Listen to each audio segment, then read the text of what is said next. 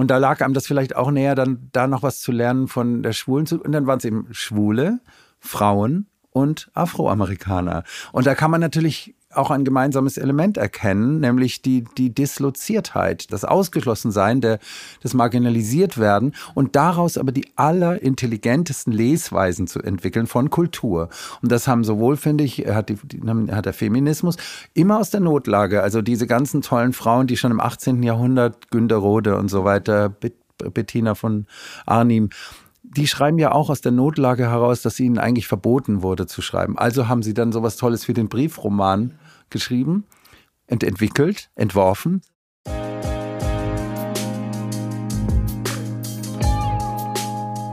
Dear Reader, der Podcast über das Lesen. Co-produziert von Burg Hülshoff, Center for Literature.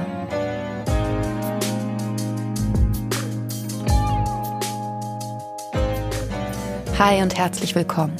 Mein Name ist Mascha Jakobs und ich spreche in diesem Podcast mit AutorInnen über die Texte ihres Lebens, über die Wege, auf denen sie zu ihnen finden, wie das Gelesene sie verändert und wie oder ob für sie Lesen und Schreiben zusammengehören.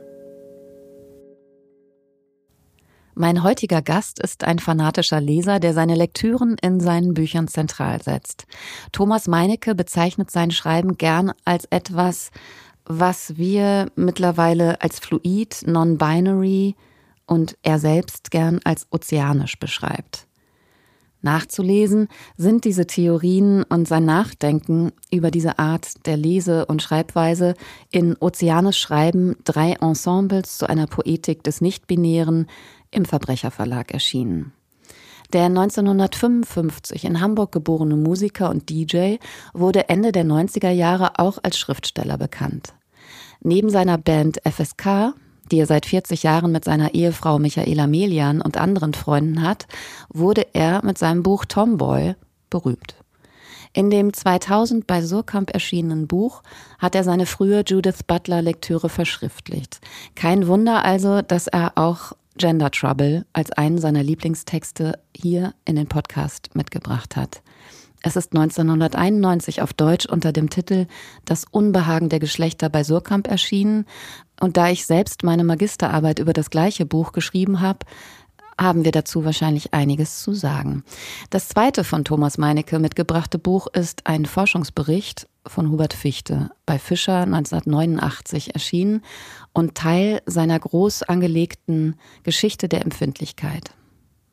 Thomas Meinekes Interessen und Themen sind sehr breit gestreut. Von der Mystik zu Mae West, über Camp zu Anais Nin zu Drag Queens und Lookalikes. Genug Gesprächsstoff also für die beiden Ex-Kolleginnen beim Zündfunk des Bayerischen Rundfunks. Viel Spaß. Herzlich willkommen, Thomas Meinecke. Das ist richtig, richtig toll, dass du jetzt endlich mal hier bist. Das finde ich auch richtig toll. Wir reden schon seit geraumer Zeit, wäre wahrscheinlich der richtige Begriff darüber. Und jetzt ist es soweit. Das ist sehr gut. Ich muss am Anfang sagen, dass wir uns kennen. Wir sind sogar fast verwandt, das weißt du aber vielleicht gar nicht. Nee, was wäre denn das? Das will ich jetzt aber mal wissen. Letztes Jahr, nee, vorletztes Jahr waren wir am Ammersee und du hast uns besucht. Ich war mit deiner Tochter da und dann kamt ihr so an und dann habe ich gesagt, wisst ihr überhaupt, dass ich Juno geheiratet habe? Und dann habt ihr mich beide mit Riesenaugen angeschaut. Und letztens habe ich mit Juno gesprochen und hat gesagt, ja, wann heiraten wir denn jetzt? Weil es geht uns ja nur um die Party, es geht uns nicht wirklich ums Heiraten. Und dann sagt sie, wir sind doch schon längst verheiratet. Also, jetzt weißt du es auch. It's a family affair. ja. Juno ist meine Tochter. Ja. Und von Michaela Melian. Ja, hallo genau. Juno, wenn du uns zuhörst.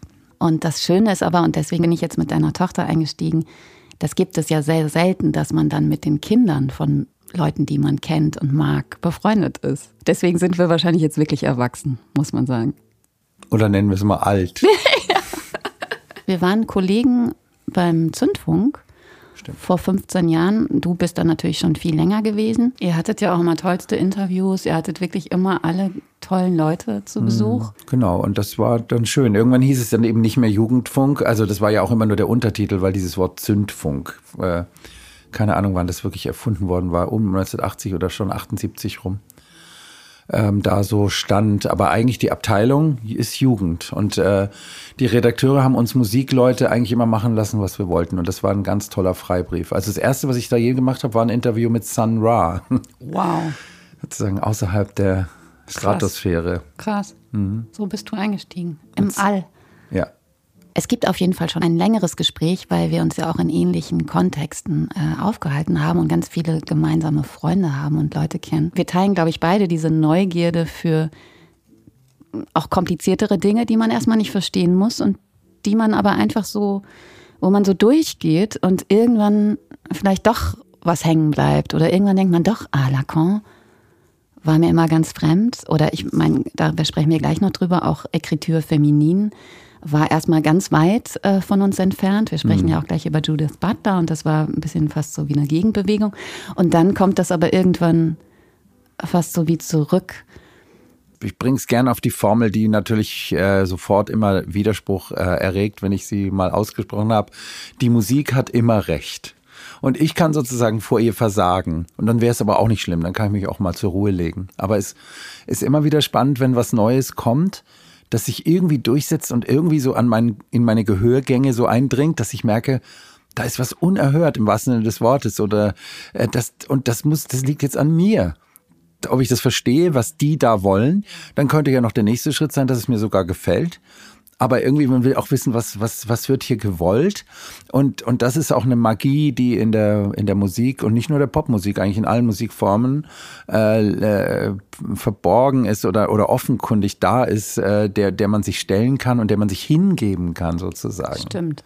Das ist ja auch wie, wenn man sich für Modern Dance interessiert und gar kein Instrumentarium hat. Also das ist so mein Hobby, weil ich mich da gar nicht auskenne und es einfach nur genießen will und da auch mal nicht verstehen will. Ich will auch gar nicht wissen, wie es motiviert ist oder wo es herkommt. Mhm. Das ist für mich so ein referenzloser Raum und den liebe ich total. Und mhm. du hast recht, vielleicht sind wir beide aus der Musik kommend geschult, also wenn man das jetzt auf Texte oder Theorie überträgt, das gerade zu wollen oder so. Also es immer verstehen zu wollen auf eine Art, aber sich da auch reinzubegeben, ohne wirklich zu wissen, warum. Ja, ja, das ist so eine Hingabe, so eine leidenschaftliche Hingabe, die kann bis zum Masochistischen hingehen. Mhm. Also Lacan lesen zum Beispiel, mhm. das werde ich nie aufhören, aber es ist eigentlich eine Qual. Mhm. Und dann gibt es, genau, und dann gibt es aber auch die Jouissance, äh, wenn wir mit Lacan sprechen wollen, also an kleinen Stellen. Wo ja. man auf einmal merkt, oder Nancy ist auch ein gutes Beispiel, wo man auf einmal merkt, das hat ganz viel mit mir zu tun. Aber die 30 Seiten vorher habe ich nicht verstanden. Bei Nancy waren es auch mal bei mir schon 120 Seiten. Also ich finde nämlich, das ist nämlich für mich, der ist mir nämlich eigentlich sehr nahe. Lacan würde ich sagen, ist mir nicht nahe, aber den tue ich mir so an. So wie ein Punching Ball. Also ich boxe ja nicht, aber wenn ich boxen würde, Weißt du, dafür ja. habe ich Lacan. Also ja. ich trainiere mich daran, also auch die geistige Schärfe quasi. So wie ein Boxer vielleicht seine Knöchel oder keine Ahnung, was die da trainieren, damit die Finger nicht brechen, wenn sie jemanden äh, totschlagen. Auf jeden Fall ist es so, dass ich äh, mich da gerne trainiere. Aber Nancy, der ja wiederum auch von Lacan kommt, der ist mir wiederum richtig nah. Und dann muss ich aber bei diesem Buch Corpus, was in einem, in meinem letzten, in meinem aktuellsten Roman namens Selbst eine große Rolle spielt, dieses Buch, habe ich, glaube ich, ähm, in der Mitte ungefähr 100 Seiten, also es hat sowieso, glaube ich, nur 120 oder 150 Seiten, äh, habe ich nicht verstanden. Aber ich habe gewusst, ich lese weiter, ich lese weiter, das muss sein. Es ist auch ein bisschen wie Musik hören, da, da weiß man auch manchmal nicht, was los ist, aber die Platte dreht sich ja. Und so habe ich dann einfach äh, das weitergelesen und dann wird man so glücklich am Ende von Corpus, ähm, ich weiß nicht, ob du das Buch gelesen hast, dann, dann bricht so die Sonne durchs Gewölk und man weiß, äh, das ist einem ganz nah, also mir, mir ja. persönlich persönlich ist das ganz nah, weil er so eine Vorstellung hat. Jean-Luc Nancy ist leider tot inzwischen. Aber ich hatte mal das Vergnügen eines längeren Abendessens auch mit ihm. Der kann sehr gut Deutsch.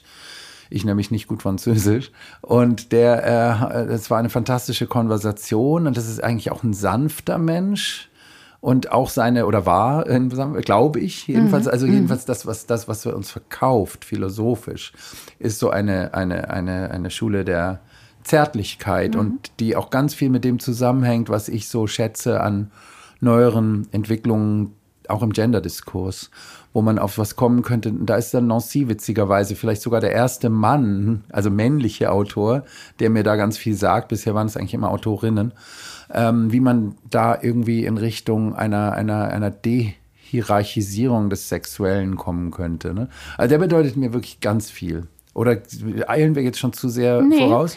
Nee, ich glaube, wir eilen nicht voraus, weil wir kommen eigentlich über diesen Einstieg schon dahin, warum du eigentlich mein idealer Gast bist, weil dein, dein Schreiben oder vielleicht deine künstlerische Praxis, wenn man das so nennen will, ja ganz viel mit dem Lesen zu tun hat und ganz viel mit Fremdmaterial. Und ich wollte dich eigentlich schon immer fragen, wenn wir jetzt bei Nancy und dem letzten Buch selbst bleiben, wenn du dann diese Begeisterung für den Text hast und entwickelt hast, ist der Text, also liegt der dann richtig neben dir und ähm, du entwickelst aus diesem Text deine eigenen Texte oder ist es ein ganzer Haufen von Büchern? Ist es ein Handapparat oder also es ist wahrscheinlich nicht bei jedem Roman oder jedem Text das gleiche, aber wenn wir jetzt bei selbst bleiben, wie ist die Entwicklung des Textes du als obsessiver Leser, der versucht aus diesen Texten und mit diesen Konstellationen neue Konstellationen zu bauen? Also wenn wir jetzt, wir sitzen hier nämlich an einem Tisch uns gegenüber mit zwei Mikros, die sozusagen auf Galgen äh, stehen oder hängen, an, an Galgen hängen. Äh, aber wir würden uns bei mir zu Hause schon gar nicht wahrscheinlich mehr in die Augen gucken können, weil dazwischen wie die Skyline von Manhattan Bücher liegen äh, und das oder stehen auf Stapeln, verschiedenen Stapeln. Und dies sind eigentlich die, aus denen mein jeweils gerade in Arbeit befindliches nächstes Buch auch äh, entsteht. Und das heißt dann, dann habe ich Lust jetzt ähm, zum Beispiel den Nancy wieder rauszuziehen oder äh, Glitch Feminism oder irgendwelche Bücher, die ich gerade lese. Aber das ist tatsächlich so, dass während ich sie lese, werden sie verarbeitet. Also es ist nicht, es gibt keine Zwischenablage, es gibt keine Notizbücher, wo ich schon mal äh, ex exegiere oder, oder, oder sogar zusammenfasse und überlege, was, wo könnte ich das dann brauchen, sondern es ist eher so, und das, das Beispiel habe ich sehr oft angeführt, dass es mir eigentlich zum Hals raushängt, aber es ist trotzdem ein bisschen naheliegend, bisschen wie beim, beim DJen. Du hast die Kiste mit den 90 Platten, also ich lege ja Vinyl auf in Clubs und so. Da, da hat man keinen Stick mit, mit Hunderten oder Tausenden von Stücken, sondern eben ich habe diese 90 Platten in so einer Kiste und die müssen für ein paar Stunden reichen, manchmal sogar für länger. Und äh, dann überlege ich äh, eigentlich nur, wenn ich die eine Platte höre, erst, welches denn dann die nächste sein könnte. Und so müsste ich, dann denke ich bei dem Lacan, ähm, oder naja, nee, beim Nancy, denke ich dann, wo will ich dann noch damit weiterhin? Also ich, ich habe jetzt äh, da sehr viel vor mit diesem nächsten Buch und es werden wahrscheinlich mehrere Bände werden. Äh, diese, diese Türme sind ziemlich hoch, aber es ist sukzessiv, es ist sozusagen by doing. Also ich verstehe, während ich mit, also darum ist eine Mitschrift eigentlich, wenn ich, wenn ich praktisch transkribiere und das mein Verlag Surkamp waren schon oft sehr nervös, weil er ja seitenweise zitiert wird. Aber ich bin inzwischen auch zum Beispiel Nancy kommt auf Deutsch äh, bei Diaphanes raus. Die kennen mich, die freuen sich, die haben das Gefühl, ich mache Werbung für diesen Autor quasi. Da ja, darf ich seitenlang. Ja. ja, ja, aber woanders müsste man vielleicht dafür bezahlen. Sample Clearing, wie in der Popmusik, betreibe ich nicht. Was auch auffällig ist, dass auch die ganzen Preise und Poetikdozenturen und so, die du in den letzten Jahren hattest, da hast du ja auch immer versucht, eine andere Form zu finden, jetzt abseits von so einer Dankesrede oder eines Fest, einer Festrede oder so. Da leite ich mal über zu deinem aktuellen Buch, das heißt Ozeanisch Schreiben. Und sind drei Ensembles zu einer Poetik des Nicht-Binären, steht da drüber. Und das war Teil einer ähm, Poetikdozentur in Braunschweig. Da hast du dich entschieden, öffentliche Gespräche zu führen mit drei Wissenschaftlerinnen, einer Wissenschaftshistorikerin, einer Mediavistin und einer Komparatistin. Und habt, ihr habt sozusagen öffentliche Gespräche geführt und die sind jetzt hier verschriftlicht worden. Mhm. Und das ist wirklich ein ganz fantastisches Buch. Also ich lege euch das allen ans Herz. Du siehst, wie viele kleine. Sieht hübsch aus. Ja, wie, wie toll also das jetzt es, aussieht. Es ragen so Marker raus. Ja. Und es ist auch ganz viel geknickt und so. Mhm. Also da steckt wirklich ganz, ganz viel drin selbst wenn man sich mit diesem Thema auskennt, findet man darin ganz, ganz viel Neues. Also so ging es mir. Das ist ja schön. Und das ist wirklich ein tolles Buch. Und ich habe mich gefragt, weil wir sprechen ja jetzt ja auch öffentlich und versuchen auch kein Interview zu führen, sondern im besten Fall entsteht ein Gespräch. Und deswegen wollte ich eigentlich von dir wissen, es ist ja sehr auffällig, dass das Dialogische eben auch von Fichte kommt, wahrscheinlich, weil der ja ganz wichtig für dich war. Hubert Fichte müssen wir vielleicht auch noch immer dazu sagen. Hubert wir reden Fichte. von Hubert Fichte. Genau, über 20. Jahrhundert. Sprechen wir auch gleich noch mhm. eingehender. Ja. Ich habe mich gefragt, ob dieses Dialogische oder Polylogisch, hast du es gerade genannt, also ob das sozusagen auch im Alltäglichen für dich eine Rolle spielt und ob viele Gespräche einfließen. Das hast du eigentlich schon beantwortet. Ja, wobei dieses Polylogische hat noch, noch, noch mehr Aspekte als nur bei Hubert Fichte, weil es war eine Professur, eine Gastprofessur an der TU Braunschweig für Gender in der literarischen Welt. Ich war da auch der erste sogenannte Mann, der diese Vorlesung hielt. Nach mir war noch Sascha Salzmann dran, die durfte ich vorschlagen. Und danach war jetzt erstmal das vorbei. Vielleicht geht es weiter, vielleicht ohne den Gender-Aspekt, ist noch nicht ganz klar. Auf jeden Fall war das Interessante daran, dass diese Frauen, die Wissenschaftshistorikerin Bettina Warich, die Medievistin Regina Töpfer und die Komparatistin Caroline Bohn, dass die sich mit meinen Texten beschäftigt hatten. Eine äh, in der Einladung, in dem Begründungstext der Jury, es war nämlich eine Art Auszeichnung, das zu kriegen, äh, so tolle Fragen aufgeworfen hatten, dass ich dachte, das wird viel interessanter, wenn ich mit denen die Vorlesungen gemeinsam mache. Nicht ahnend, dass ich die damit in ziemliche Arbeit gestürzt habe, mm, allerdings. Die weil die haben ja dann alle meine Bücher lesen. gelesen, die Armen. Aber das Tolle war wiederum, dass ich da so viel dann über, über meine eigene Art zu schreiben gelernt habe. Und die Medievistin äh, war dann auch noch als Wissenschaftshistorikerin natürlich auch super interessant die ganze Zeit. Aber beim, die Medievistin war von daher sehr äh, signifikant, weil das war nicht die erste, sondern seit Jahren kommen speziell Medievistinnen auf mich zu, weil sie eben auch dieses Polyloge, dieses Autorensubjekt als ein nicht geschlossenes, äh, sprich männliches, also ein männliches Subjekt muss ja immer geschlossen sein und ist verpanzert, äh, dass eben das, das, dass das ein nicht männliches äh, Subjekt ist, was es aber eben vor der Moderne schon mal gegeben das hatte. Das ist total irre, das wusste ich alles nicht. Ja, und das kann man sehr schön in diesem Gespräch, vor allen Dingen mit der Regina Töpfer, erfahren. Und ich wusste es dann schon, ich ahnte schon sozusagen. Ja, du hast dich ja schon ein paar Jahre damit erste. Ja, ich auseinandergesetzt. das letzte Kapitel in diesem äh, Text- und Kritikbuch über mich heißt auch Meinecke als Mystikerin. Das ist wiederum wiederum von der Medievistin der Universität in St. Andrews, Schottland, wo ich auch Writer in Residence war, geschrieben. Das heißt, mit der habe ich mich auch viel darüber unterhalten, inwiefern vor der Moderne eben im gewissen Sinne schon ein postmodernes Subjekt in der Literatur zu finden war, nämlich ein, ein vervielfältigtes, die ganzen Leute, die in den Klöstern Sachen abschrieben. Es gab noch keinen Buchdruck.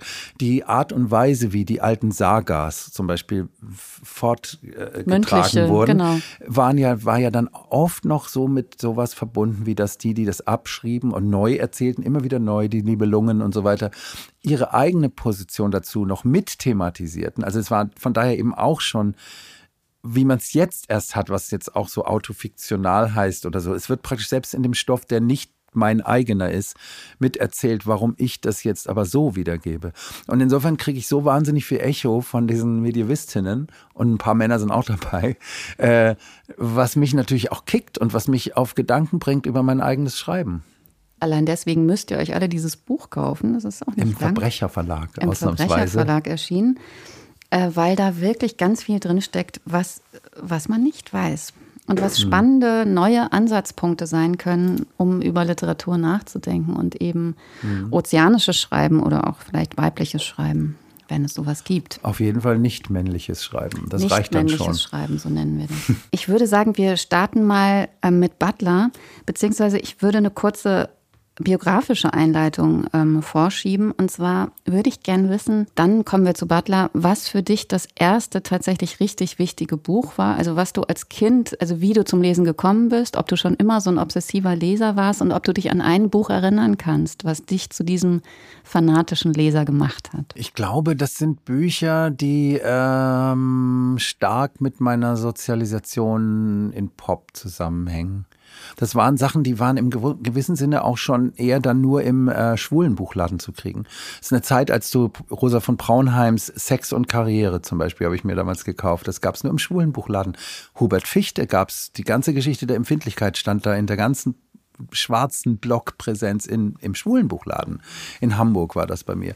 Und ich als heteronormierter Jugendlicher ging da immer rein und raus, unbekümmert und kaufte mir Andy Warhols From A to B and Back Again. Das ist übrigens eins meiner Lieblingsbücher.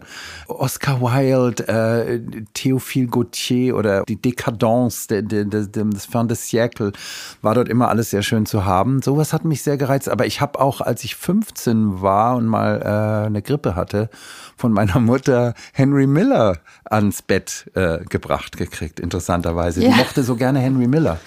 Und dann habe ich den auch gemocht und dann bin ich durch Henry Miller auf, äh, auf Bakunin und Kropotkin gestoßen, weil Miller ist ja Anarchist. Es gibt ja eben bei Henry Miller eine sehr interessante Ebene, die unabhängig von seinen äh, schweren Nötereien auch existiert. Seine Freundschaft auch mit Anais Nin und die haben dann alle zum Beispiel D.H. Lawrence gelesen. Dann habe ich durch Miller D.H. Lawrence gelesen oder auch Jean Jono oder so oder Sandra. Das heißt, ich habe immer so eine Art Kettenreaktion, so ein Dominoeffekt gehabt. Bei Miller war es eben so, dieses anarchische, also die beiden Wendekreisromane haben mich mit 15, 16 sehr, oder Black Spring ist so ein Buch mit Kurzgeschichten, finde ich fantastisch. Aber es ist natürlich schwierig mit Henry Miller, ne? weil Henry Miller war ein schwere Nöter. Ja, auch ein Sexist. Ein Sexist wollte ich gerade sagen, genau. Ich mir fiel das Wort nicht ein, habe ich schwere Nöter gesagt. nee, auf jeden Fall. Äh, ich könnte jetzt einfach so Rambo auch durch Henry Miller. Also durch Jazz habe ich sehr viel von afroamerikanischen Positionen gelernt und ich habe auch sehr viel eben war sehr früh schon und das sagt man mir immer, das darf ich als Mann nicht sein, ein Fag-Hag. Also ein einer, der gerne mit schwulen Männern verkehrte, ohne mit ihnen ins Bett zu gehen sozusagen oder auch ohne sozusagen, äh, was immer angeblich für Männer nicht vorgesehen ist. Also das sind Frauen, die schwule Männer als Freunde haben. Also ich war aber als Mann jemand, der viel gelernt hat von von den Leseweisen, wir sind schon wieder bei Leseweisen, ne? weil die Camp Culture der, der schwulen Subkulturen, das ist eine Leseweise. Ne? Und, und da gibt es Leute wie Mae West, die war vor 100 Jahren die große, super intelligente, die war praktisch so wie Madonna dann jetzt in den 90er Jahren, eine sehr intelligente Frau, deren, äh, deren Theaterstücke äh, Sex oder The Drag hießen. Und die ganzen Female Impersonators der 10er und 20er Jahre sagten, wir haben das von Mae West gelernt. Mae West hat uns klar gemacht, wie man als Mann eine Frau darstellt, sozusagen. Das ist so komplex und intelligent. Das sind so die Sachen, die mich gef geflasht haben. Also war schon immer so eine Art Gender, ich würde gar nicht sagen sexualisiert. Mhm. Ähm, sondern eher so, so von so einem philosophischen Ding. Natürlich hat es auch mit mir zu tun gehabt, weil ich habe auch keine typische Jungsjugend gehabt. Also ich war nie ich habe diese, diese, dieses Kräftemessen und immer Wettlaufen oder Schla. Ich habe mich bis heute mit niemandem geprügelt. Ne? Also ich war sozusagen so ein weicher Junge. Und da lag einem das vielleicht auch näher, dann da noch was zu lernen von der Schwulen. Und dann waren es eben Schwule, Frauen und Afroamerikaner. Und da kann man natürlich auch ein gemeinsames Element erkennen, nämlich die, die Disloziertheit, das Ausgeschlossensein, der, das Marginalisiertwerden und daraus aber die allerintelligentesten Lesweisen zu entwickeln von Kultur.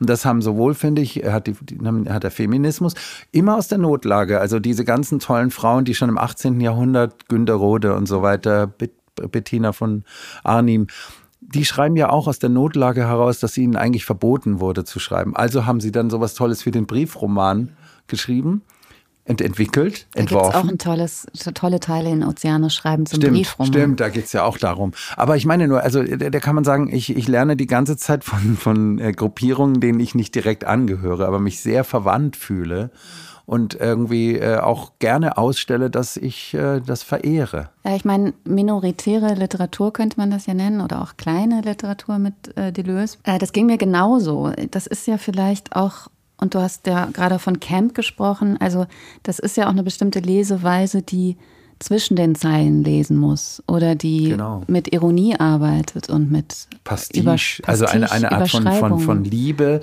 die parodiert, aber, aber nicht, äh, nicht entlarven will. Die Larve liebt daran sozusagen. Ja, das ist schön. Mhm.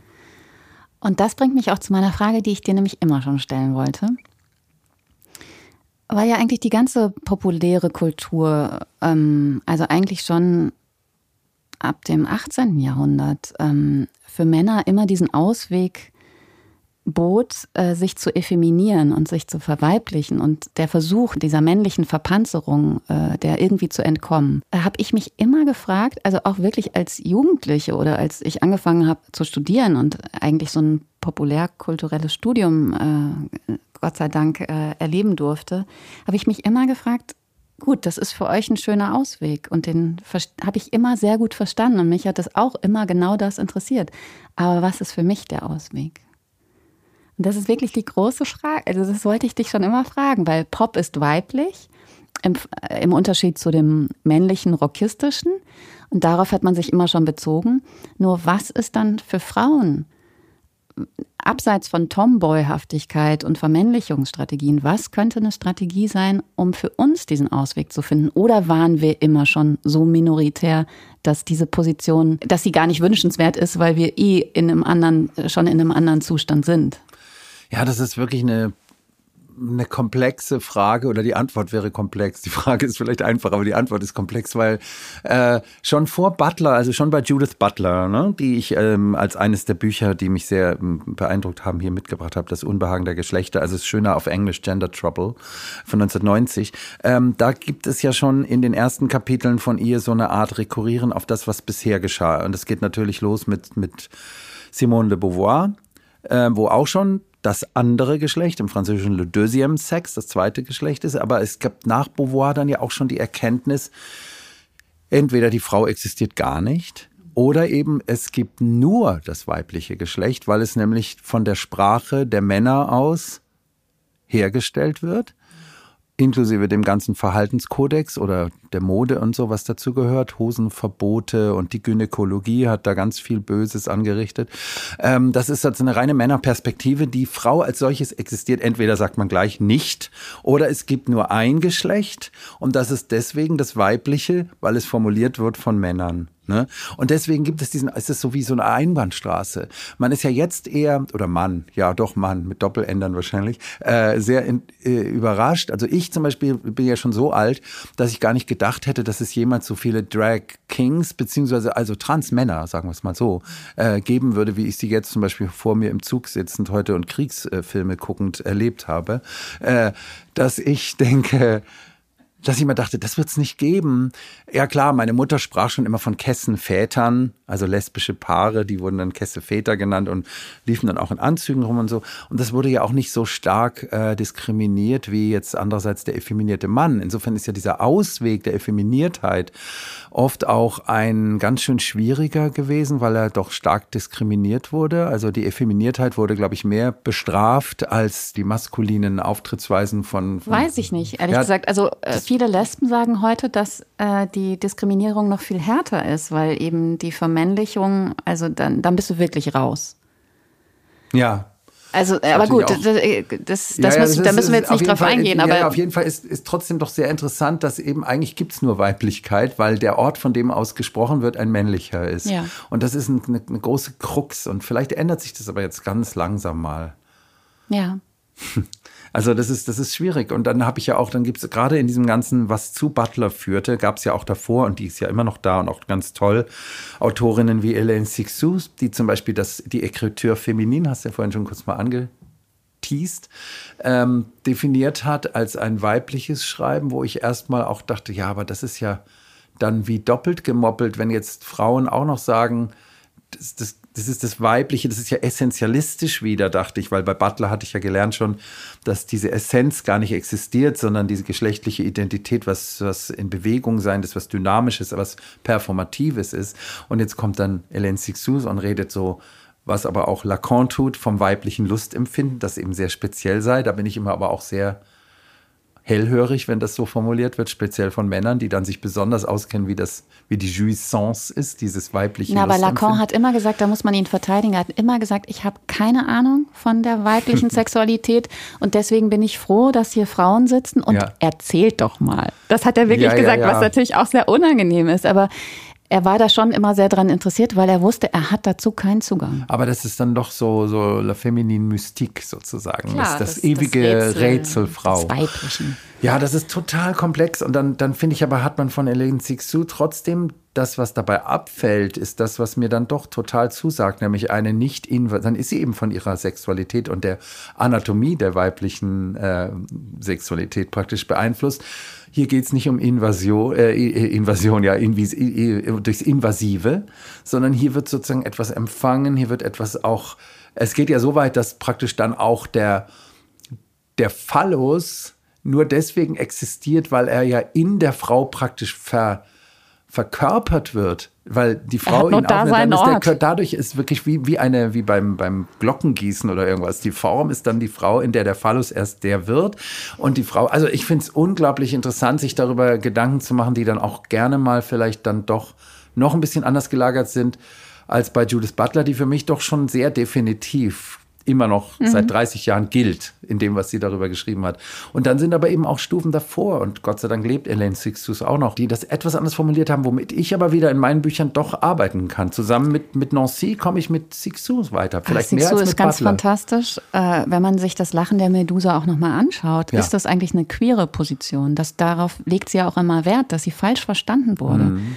Und als ich anfing zu studieren, war das auch total verfemt, weil essentialistisch. Und ich mhm. bin ja mit Butler sozusagen, also das äh, Unbehagen der Geschlechter ist 1990 erschienen und mhm. ich habe 98 angefangen zu studieren. Also das heißt, da war Butler natürlich high. Also das war, da kamst du nicht dran vorbei. Mhm. Und da war die ganze Ekritur feminin natürlich total verpönt und mhm. Psychoanalyse sowieso. Und dann kann man da später wieder drauf zurückkommen und das ist mir auch so gegangen und das ist wahnsinnig spannend und die schreibt ja auch die tollsten und ersten Bücher, muss man ja, sagen. Ja, ja. Über Osnabrück. Ja, zum Beispiel. Zum Beispiel, wo ihre Mutter als jüdische, als Mädchen oder als Frau noch, jedenfalls. Als Mädchen ja, geflohen ist. Genau, ja, ja. Das würde mich schon interessieren, was du dann selber dafür dann für Perspektiven dir abgeleitet hast, weil es ist eine Einbahnstraße irgendwie. Ja, es ist eine. Und ich fand das immer irgendwie ungerecht. Ist es auch. Ich fand das wirklich ungerecht. Und ähm, ich dachte aber jetzt, vielleicht ist das, was jetzt viele Frauen machen, wieder so, ein, so, eine, so eine Parodie von Weiblichkeit mit diesen Gel-Fingernägeln und so. Vielleicht ist das doch wieder eine Möglichkeit, dahin zurückzukommen, ohne jetzt, also ich bin wirklich weit davon entfernt, so Weiblichkeits-, Menstruations-, äh, hormonelle äh, Ideen interessant zu finden. Also das interessiert mich jetzt für mich selbst überhaupt mhm. nicht. Aber so eine Form von einer anderen Weiblichkeit, weg von dem Tomboyhaften, was ich natürlich auch ein paar Jahre versucht oder was sich einfach so ergeben hat, was mir sehr nahe lag, äh, doch wieder zu so einer anderen Form von so einer, ja, wie, da können wir auf Butler kommen, also fast wie eine Parodie von Weiblichkeit oder aber auch ein, eine Kopie ohne Original. Sowas in mhm. der, also das ist ja so eine Sentenz, die man, das könnten wir vielleicht gleich ein bisschen erklären, ähm, äh, wie, wie Butler das in, in das Unbehagen der Geschlechter, äh, wie sie eigentlich auf diese Performativität von Geschlecht gekommen ist, nämlich auch über verschiedene Lektüren von verschiedenen Theoretikerinnen. Und ich glaube, diese Idee, äh, Originalkopie und wie hängt das zusammen und muss das überhaupt intrinsisch äh, irgendwie miteinander verknüpft sein? Das ist ja, glaube ich, das, was uns beide auch an Populärkultur interessiert. Also genau. Also da trifft sich ja vieles, mhm. weil es halt gegen ein Ursprungsdenken gerichtet ist und gegen Identität in diesem klassischen geschlossenen Sinne. Und Butlers äh, Rezeption hier in Deutschland war ja, das war auch wild. Also es sind dann ganz viele Texte, äh, Textbände, Sammelbände erschienen, wo verschiedene Feministinnen diskutierten. Und vor allem diese Frage, also dass es immer hieß, das sei eine rein diskursive Theorie und eine Entkörperlichung, was ja nicht stimmte und was dann ja auch Gott sei Dank widerlegt wurde. Und Butler schrieb dann auch das nächste Buch Körper von Gewicht, um das nochmal ganz klarzustellen. Also das spielt ja alles eine Rolle und traf sich, glaube ich, in, für unser, mit dem Interesse für eben so Campe, Strategien, Popkultur.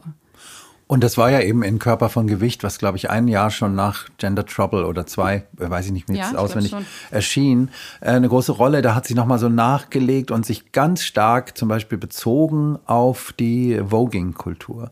Also es gab damals auch gleichzeitig mit, mit Gender Trouble geschrieben, äh, verfilmt äh, von, von Jenny Livingston, diesen Dokumentarfilm über die Drag, über die Voging-Szene in Spanish Harlem. Ja. Ähm, der heißt, der heißt Paris is Burning, der Film. Und äh, in, in, in dem Buch von Butler, eben dem zweiten berühmten Buch, was sie zu dem Thema Gender Trouble schrieb, Bodies That Matter, also Körper von Gewicht. Da spielt eben das eine ganz große Rolle, dass sie so überlegt, was tun die da? Inwiefern ist die Kopie sozusagen eventuell vor dem Original zu sehen? Weil an Ursprünge oder das Vordiskursive wollen wir alle, also ich jedenfalls nicht glauben. Auch wenn man mir die versteinerten Flugechsen zeigt, dann ist es das Wort versteinerte Flugechse. Und nicht, dass irgendjemand zu mir sagt, ja, da gab es noch gar keine Menschen, da war die aber schon versteinert, diese Flugechse. Ist mir scheißegal, kann ich nichts mit anfangen. Ich will das nicht sozusagen, ja. weißt du? Von mir aus ist dann irgendwie äh, die Originalflugechse dann, die es vielleicht wirklich gegeben hat, bevor wir Menschen da waren, ist vielleicht dann die, für mich nur als die Kopie der Versteinerung zu sehen. Und das ist das Tolle an Butler, dass sie im Grunde genommen diese Begriffe Begriffe, die im Voging eine Rolle spielen. Und das ist so intelligent mal wieder, auch bei Popkultur, wie so oft. Äh, das sind unakademische Szenerien in, in Hintergro Hinterhof äh, Ballrooms in Spanish Harlem, wo wirklich Les Miserables, die, die wir schon von Baudelaire beschrieben kriegten im Mitte des 19. Jahrhunderts, hoch elaborierte, äh, symbolistische Szenarien inszeniert haben. Und das Tolle an diesem Voging ist ja auch, dass, in, dass es ja auch Wettbewerbe sind. Also vielleicht sage ich es mal für die, die es nicht kennen, doch in zwei Sätzen.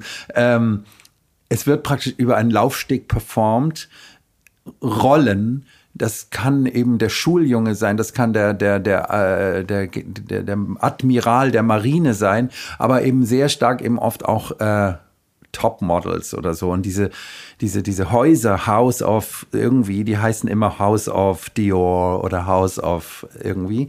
Äh, es ist, darum heißt es ja auch Vogue, weil es ist von der, Zeit, der Zeitschrift Vogue abgelandet. Da gibt es ein also, tolles Lied von FSK, äh, das äh, würde ich jetzt gerne hier an dieser Stelle kurz nennen. Ich weiß den Titel nicht, aber. Äh, Vogue, Vogue heißt es, glaube ich. Toll. Ja. ja, auf jeden Fall, diese, diese Geschichte ist so toll und so komplex, weil gewinnen kann man eben in diesem in diesen Wettbewerben, wo man über den, Bau, über den Ball, über den Laufsteg ähm, tanzt, und das sind eben fast alles genetische Männer, die aber eben Transmänner oft auch sind, ähm, kann man gewinnen mit in einer Kategorie namens Realness. Und das finde ich so hochintelligent und so toll. Gab schon einen Disco-Hit von Sylvester, der hieß You Make Me Feel Mighty Real. Das ist doch der Punkt. Da liegt dann sozusagen das, äh, die Kopie sozusagen vor dem Original. Ja. Und das ist so intelligent und davon lerne ich eben die ganze Zeit von sowas und bin so glücklich und dann bin ich halt ein Fag-Hack. Andererseits gibt es, glaube ich, ein Wort jetzt namens Fag-Stag für genetisch männliche Liebhaber dieser schwulen Subkulturen oder überhaupt Kulturen. Warum eigentlich Subkultur? Ähm, das, das, das schreibt eben Butler, äh, das, das, das beschreibt sie auch begeistert, weil sie, sie kennt es auch nur aus dem Film, ne? Sie kennt es nur aus, aus dem tollen Film. Ja, und das ist auch wirklich interessant. Also, wenn wir über Judith Butler als Person sprechen, also jemand, der eigentlich aus dem deutschen Idealismus kommt, soweit ich weiß. Also die hat ja auch in, in Heidelberg studiert. Und über Hegel promoviert. Und über Hegel promoviert hat. Die aber trotzdem eben so ein, wie soll man sagen, auch cooles Wissen, Zugänge zu, zu ganz anderen Wissensbereichen hatte und das geschafft hat, in diesen beiden Büchern eben diese Verknüpfung von so guten, wirklich tollen Lektüren und Weiterdenken von bestimmten Lektüren äh, geschafft hat und gleichzeitig eben mit dieser wenn auch nur noch vermittelten Rezeption von bestimmten queeren Subkulturen. Also das war, glaube ich, für uns, also ich kann jetzt für mich sprechen, Jahrgang 78, also 98 angefangen zu studieren. Das war dann der Beginn der akademischen Queer Studies, also das habe ich so ein bisschen so mitbekommen. Und das war natürlich für uns das Coolste, was es geben konnte. Und, Und wir waren ja auch schon zu spät, also ich war ja auch zu spät dran. Also naja. Naja, ja, Riot ich mein, Girl wie, wie waren schon Ich war schon über 40. Und, und habe genau gleichzeitig wie du das gelesen. Mitte der, Mitte der 90er begann ich das zu lesen. Wie bist du drauf gekommen? Das war auch die Zeit, als nach der Wiedervereinigung in Deutschland plötzlich so eine schwierige Zeit war äh, im Sinne von, wie kommen wir mit der Kategorie der Klasse noch klar? Und da, dann hatte ich auch eine Art, hatte ich ein starkes Bedürfnis, mit einer anderen Kategorie wieder politisch greifbare Sachen formulieren zu können. Mhm. Klar waren wir alle mit diesen Wohlfahrtsausschüssen irgendwie dabei gegen, gegen, gegen den Rassismus in Deutschland, damals auch noch ganz stark im Osten irgendwie, aber das war dann mir auch unangenehm, da so missionarisch reinzureiten und sagen, das dürft ihr nicht. Äh, so und dann, dann war ich wirklich so froh mit der Kategorie Gender, also Geschlecht weiterzuarbeiten. Das ist immer komisch, wenn ich im englischsprachigen Bereich bin, bin ich ja doch auch manchmal auch an Unis und so. Wenn ich, oder speziell in England sage, ja, und dann war eben plötzlich für mich äh, Class nicht mehr der Punkt, sondern Gender. Weil mit Judith Butler habe ich dann irgendwie erfahren, wie man wieder den Hebel ansetzen kann und die Welt verbessern. Vielleicht nicht so, wie ich es gelernt hatte als 1955 geborener, wo ich dann als, als Kind halb noch diese 68er Sache kommen sah und dann auch vielleicht ein Raff-Sympathisant war und so. Ich dachte, Autos umschmeißen, Sachen anzünden, Kaufhäuser anzünden, super. Äh, das ist es nicht. Bei Butler habe ich dann gelernt, es, es liegt im Komma, es liegt in der Grammatik und eben in einer männlichen Grammatik begraben und das ist jetzt mehr fummelig und, und, und da, da passt aber die Musik, die damals aufkam, nämlich Minimal Techno, auch viel besser dazu als sogenannte Rockmusik mit großen Refrains. Aber wenn ich das in England sage, sagen die immer, naja, wir haben immer noch ein ganz schön großes Klassenproblem. Und haben jetzt merke ja ich ja, wie es hier jetzt auch wieder, kann man jetzt wieder drüber reden. Und das ist Gott sei Dank nicht weg. Also leider nicht weg. Aber, aber ich habe eine Zeit lang gedacht, politisch sein kann ich jetzt eigentlich als Feminist. Und damals hat man mir dann eben 1998 als meinen Roman Tomboy, der eben diese Butler-Lektüre ganz stark verschriftlicht sozusagen, oft ähm, Vogel gezeigt und gesagt, der Mann ist pervers, der will kein Mann sein, der kann doch kein Feminist sein, du kannst Feminismus mögen, aber du kannst kein Feminist sein. Heutzutage ist es natürlich das Problem, dass jeder Politiker, der irgendwie was von sich her machen will, sagt, ich bin Feminist. Weißt du, auch FDPler oder so ich Typen. Weiß. Und, und deswegen äh, wird es schwieriger, ist es wieder was anderes geworden als als ich es gesagt habe und die Leute dachten, ich bin pervers. Wir gehen jetzt einfach mal zu Hubert Fichte, den wir ja schon ein paar Mal angeteased haben. Und du hast mitgebracht einen Forschungsbericht. Das ist ein Teil der Geschichte der Empfindlichkeit. Und ich will natürlich wissen, wann hast du das gelesen? Wie alt warst du? Was hat es mhm. mit dir gemacht? Das habe ich sogar erst, Moment mal, ich kann ja mal nachgucken, ich habe es im Jahr 2000 gekauft. Es ist ähm, 1989 erschienen, als Fichte schon drei Jahre tot war, aber äh, er hat das noch abgeschlossen. Äh, diese ganze Geschichte der Empfindlichkeit, das sind, glaube ich, 16 Bände.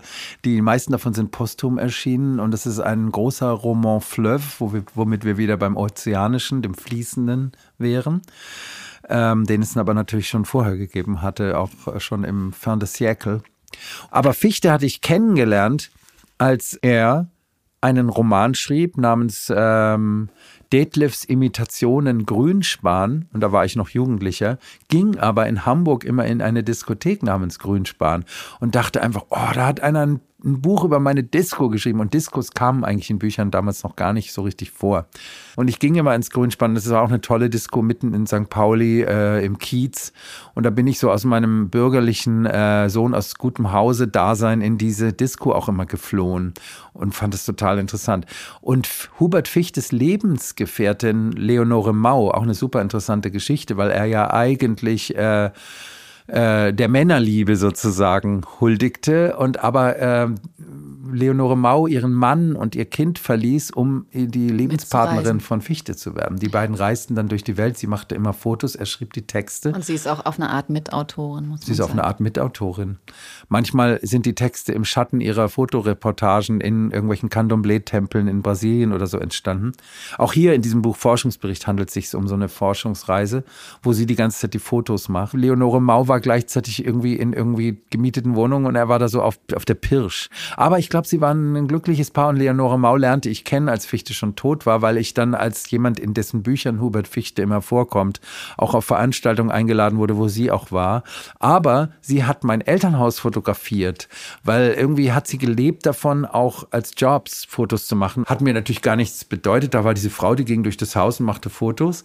Aber wir kriegten von ihr so Abzüge. Und dann stand hinten der große Stempel Leonore Mau. Wow. Und da bin ich so stolz drauf, dass wow. meine äh, dass das Schlafzimmer meiner Eltern von Leonore Mau fotografiert wurde. Aber das ist, es gibt so Orte von Fichte in Hamburg, die ich so als Pubertierender auch passiert habe. Aber ich habe ihn nie kennengelernt und er ist 1986 leider gestorben und wahrscheinlich an AIDS. Und das Tolle ist aber an seinen Büchern, also an den späten Büchern dieser Geschichte der Empfindlichkeit ist das dann eigentlich überwiegend, dass er sich dort dann nicht mehr so diesem normalen oder naheliegenden Nachtleben in unseren deutschen Großstädten oder so auseinandersetzte, sondern mit, mit, mit ganz schwer lesbaren Dingen wie die, die westafrikanische, äh, afrikanische äh, Medizin oder Philosophie Schrägstrich Medizin. Oder eben diese ganzen Afro, äh, afro-karibischen, afroamerikanischen Religionen, Voodoo, Candomblé, Santeria, wo es, äh, wie es immer da so hieß. Und ich durfte dann sogar, weil ich so viel über Fichte geschrieben habe, selber als Writer in Residence mal ein paar Monate in Salvador da Bahia in, in Brasilien sein und habe mich dann meinerseits auf die Spuren von einem viel dickeren Buch als diesem hier namens äh, Explosion gesetzt. 800 Seiten über, über dieses äh, Brasilien, über dieses schwarze Brasilien. Und habe dieselben Tempel besucht, die er nun wieder von Jorge Amado wusste, dass sie existierten. Also es ist so eine, so eine, so eine, so eine Kettenreaktion des Überschreibens. Das ist jetzt noch bei mir ein anderer zentraler Begriff in meinem Schreiben, das Palimpsest, die Überschreibung von bereits Vorhandenem. Und von daher spielt er für mich eine große Rolle. Ich muss sagen, er ist mir gar nicht so, wie so, manchmal wird immer so gesagt, wenn man jemanden gerne liest, dass es dann wie so ein Bruder oder eine Schwester ist. So empfinde ich das bei ihm nicht. Soll ich mal einfach mal so, ein klein, so eine kleine Bitte. Soundprobe geben? Bitte. Weil der Witz ist schon der, dass ich finde, in diesen sogenannten ethnopoetologischen Mitschriften, also seine, seine Forschungsberichte, darum ist dieser Titel auch so gut, dass da eigentlich auf eine Weise mit so einem Abtastsystem über Wirklichkeit, auch im Sinne der Realness, die wir gerade bei Voging hatten, des nämlich nicht authentischen, des irgendwie hybriden, des gestörten gefahren wird, also wie so ein Saphir in der Tonrille einer Platte, fährt er da so drüber und ist eigentlich also in dem Klappentext wird so ein bisschen erzählt, als wenn es eine riesige Enttäuschung wäre. Ein aber dann ein Scheitern. Aber dieses Scheitern ist, glaube ich, eher positiv zu fassen, weil da eine Differenz zwischen dem, was Tourismus oder Kitschdenken immer in, den, in diesen anderen Ländern sieht und dem, was man dann aber auch nur findet, ist. Und die hätte ich so eine Passage, dauert vielleicht drei Minuten, wo, wo er mit dieser Witzigerweise nennt er sich selbst immer Jackie und seine Frau Leonore Mau heißt immer Irma in diesen Büchern. Ich lese einfach mal ein Stückchen. In der Ferne sah Jackie einige Männer, die Holz schlugen. Lautlos hackten sie auf die Stämme ein. Der Ton erreichte Jackie erst, als die Axt schon wieder über den Köpfen stand. Jackie beschloss, bis zu den Holzfällern zu gehen. Ohne die Männer, deren Geräusche mit abnehmender Entfernung an ihre Tätigkeiten heranrückten, hätte Jackies Gang keinen Fluchtpunkt erhalten. Das Dickicht zog sich Bucht um Bucht am tierigen Strand hin. Er hätte nach einer Viertelstunde abbrechen können oder nach dreien. Er hätte weiter wandern können, hinauf in die überwucherten Tempelzonen, aus denen er nie, nicht wieder aufgetaucht wäre. Als Jackie die Holzfäller erreichte, machten sie Pause. Sie lagen am Strand, schlürften aus Kokosnüssen, kniffen die Lieder und zischten sich Bemerkungen zu, die Jackie nicht verstehen sollte und nicht verstand. So hatte Schneider sie beschrieben. Jackie begrüßte sie brummig. Er wollte nicht mit einem deutschen Touristen verwechselt werden. Sie grüßten brummig zurück und fassten sich flink zwischen die Beine. Penis präsentieren, fiel Jackie ein. Jetzt geht es rund. Die Beine und die Äxte haben sie nicht berührt, als sie mich sahen. Jackie ging vorsichtig weiter. Ließen sie jetzt die Hose runter, wie Professor Schneider vorgegeben hatte, oder warfen sie ihm eine Axt in den Rücken? Nach ein paar Schritten sah Jackie sich um. Sie hatten sich jeder allein in den Sand gekuschelt und waren eingeschlafen. Der Wald reichte jetzt bis in die Flut hinein, spitze, bleiche Wurzeln verstellten den Strand. Die Äste hingegen bis auf Jackies Schultern hinunter. Gebückt und stolpernd ging er weiter. Die Lücken wurden immer enger. Jackie setzte sich auf einen Ast. Bald hatten die Mücken ihn eingekreist. Er kehrte um. Er hoffte, dass die jungen Männer jetzt nackt wären, mit kindlichen Nabeln, unsäglichen Schwellungen an den Schenkeln, voller metalliger Haare, dass sie sich bedeckten, bissen und ihre schwarzen Glieder unter ihre schwarzen Hoden schöben, kichernd und diese unverständliche Haltung vollzögen, bis Schleim in Flocken auf die schwarzen Kariben fiele und Jackie die mutuelle Masturbation und weiterreichende Sexualpraktiken männlicher Adulter oder sagt man Adulter, von denen Schneider gesprochen hatte in Bremen in der Vorlesung bestätigen konnte. Sie waren aufgestanden, sie schlugen wieder Holz, sie schieben die Stämme gleich lang und legten sie auf einen Haufen. Jackie beschloss nun selbst den Horrenden zu spielen, diskret, dass sie seine Gesten noch als Wallung deuten konnten, durch Zecken oder Krämpfe bedingt, denn Jackie wollte nicht zum Geschrei der Ansiedlung werden, aber deutlich, dass alles unterweltlich Angelegte in ihnen ausgelöst würde, durch die Signale, denen er seinen Körper unterwarf. Er sendete lange Blicke zurück und klapperte dabei langsam mit den Lidern. Er fächelte sich Luft zu. Er krempelte sein Hemd hoch und wieder runter. Er riss sich an den Haaren. Er brachte seine Hüften zum Kreisen, als müsste er Hula-Hula-Reifen bearbeiten. Sie hackten weiter Büsche nieder. Jackie, ein hagerer Mann in den Mitvierzigern mit strengem Gesichtsausdruck und Vollbart, hatte sich in Mae West verwandelt, und sie sahen nicht einmal herüber. Jackie ging enttäuscht zurück. Das Buch bei Fischer erschienen ist in elf Kapiteln angelegt und jedes Kapitel ist der Bericht eines Tages. Also mhm. es wird auch mit Daten versehen. Und man merkt ja jetzt schon, wir sind wirklich dabei auf eine Art. Und trotzdem ist es so ein ganz collagenhaftes Protokoll, mhm. was einerseits dichte Beobachtung macht, also da, wo er ist, versucht auch zu beschreiben, was passiert aber natürlich genauso Gespräche und Lektüren und so weiter einfließen. Und das ist die große Kunst äh, wirklich von, von Fichte. Da kann man wirklich viel von lernen, wie man verschiedene Schreibweisen und auch Genres miteinander vermischt. Und es ging Hubert Fichte ja immer um Strukturen schreiben. Und dieser ganze Exotismus, der ihm da immer mehr klar wird, also das äh, lässt sich an dieser Stelle ganz gut herauslesen. Also es gibt ja dieses Buch, was wahnsinnig exotisierend ist und scheinbar ein Ethnograph, ethnografischer Bericht war. Und er versucht ja eigentlich einen Roman zu schreiben, weil es steht Forschungsbericht, Punkt, Roman.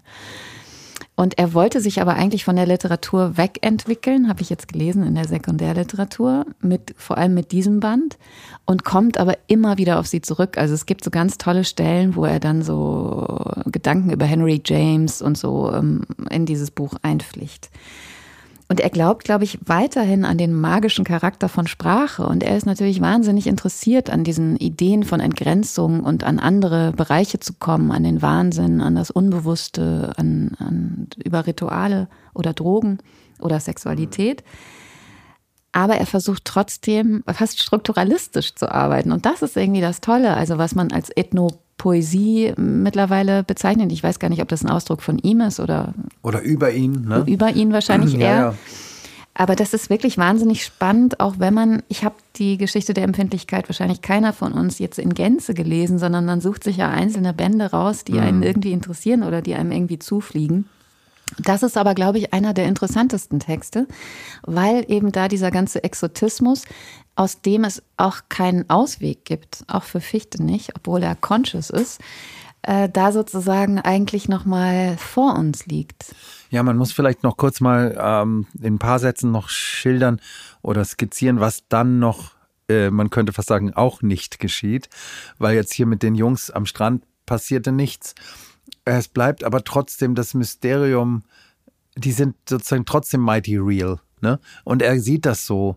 Und äh, das ist natürlich jetzt auch sehr sexuell aufgeladen. Es geht aber dann ganz oft auch um dieses in mehreren Bänden, dass er immer in diesem, und auch hier dann später, dass er in diesem Kult, der hier kurz auch ange, angeteased wird, dass er dort äh, immer hingeht mit, mit, mit Irma.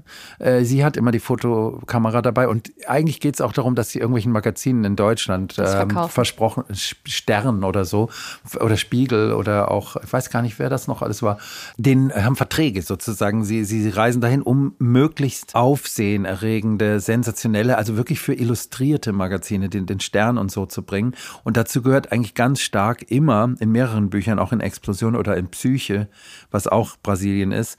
Und hier geht es auch um diesen afroamerikanischen oder karibischen äh, Kult, der eigentlich ursprünglich aus, aus der Yoruba-Kultur kommt. Und es gibt diese, diese Tempel, Voodoo, Santeria, Chango ist auch Chango heißt ein, genau, genau. Ja, nee, es ist ja gar nicht Psyche, genau, es ist Shango. Du hast total recht. Äh, das Psyche ist auch toll. Es gibt nämlich immer auch sowohl Shango als auch Psyche als große Bildbände, wo dann, wo dann eben wo die, Fotos, äh, die Fotos sind ah, und seine Texte nur praktisch illustrieren.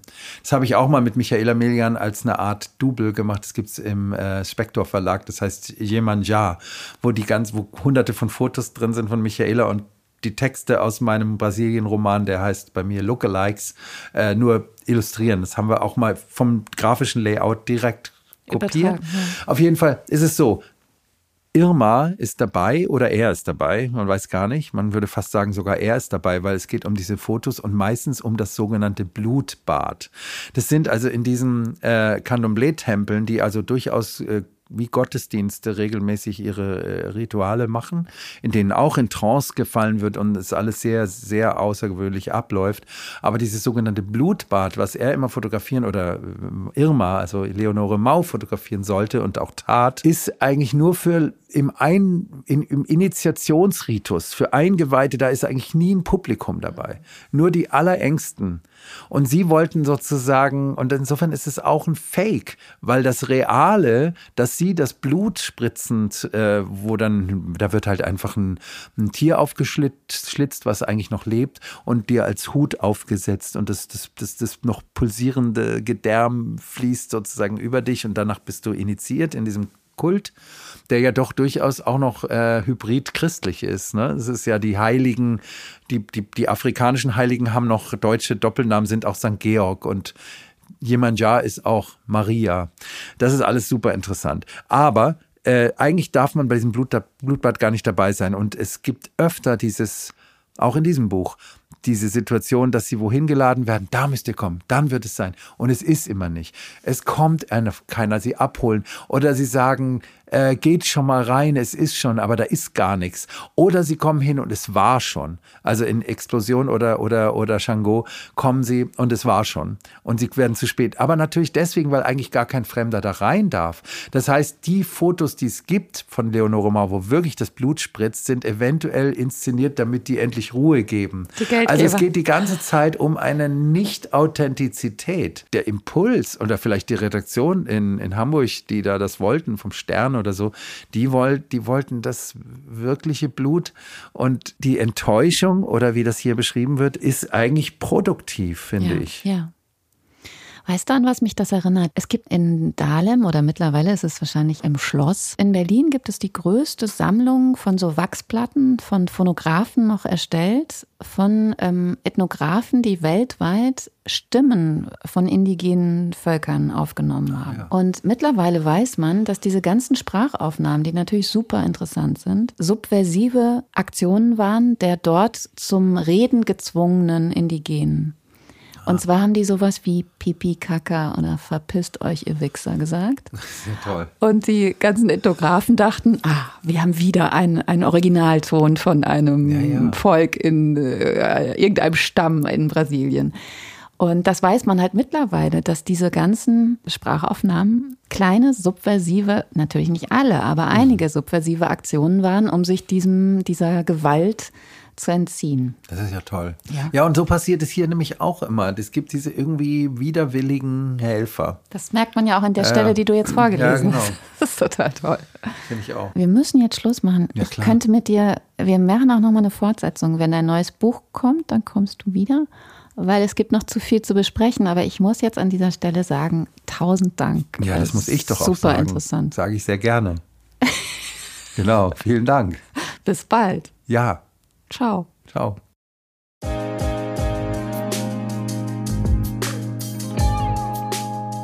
Der Reader von Mascha Jacobs wird co-produziert von Burg Hülshoff Center for Literature und gefördert durch die Beauftragte der Bundesregierung für Kultur und Medien. Schnitt Mia Ender, Postproduktion Niki Franking, Covergestaltung Sarah von der Heide und Jingle Walter P99 Orchestra.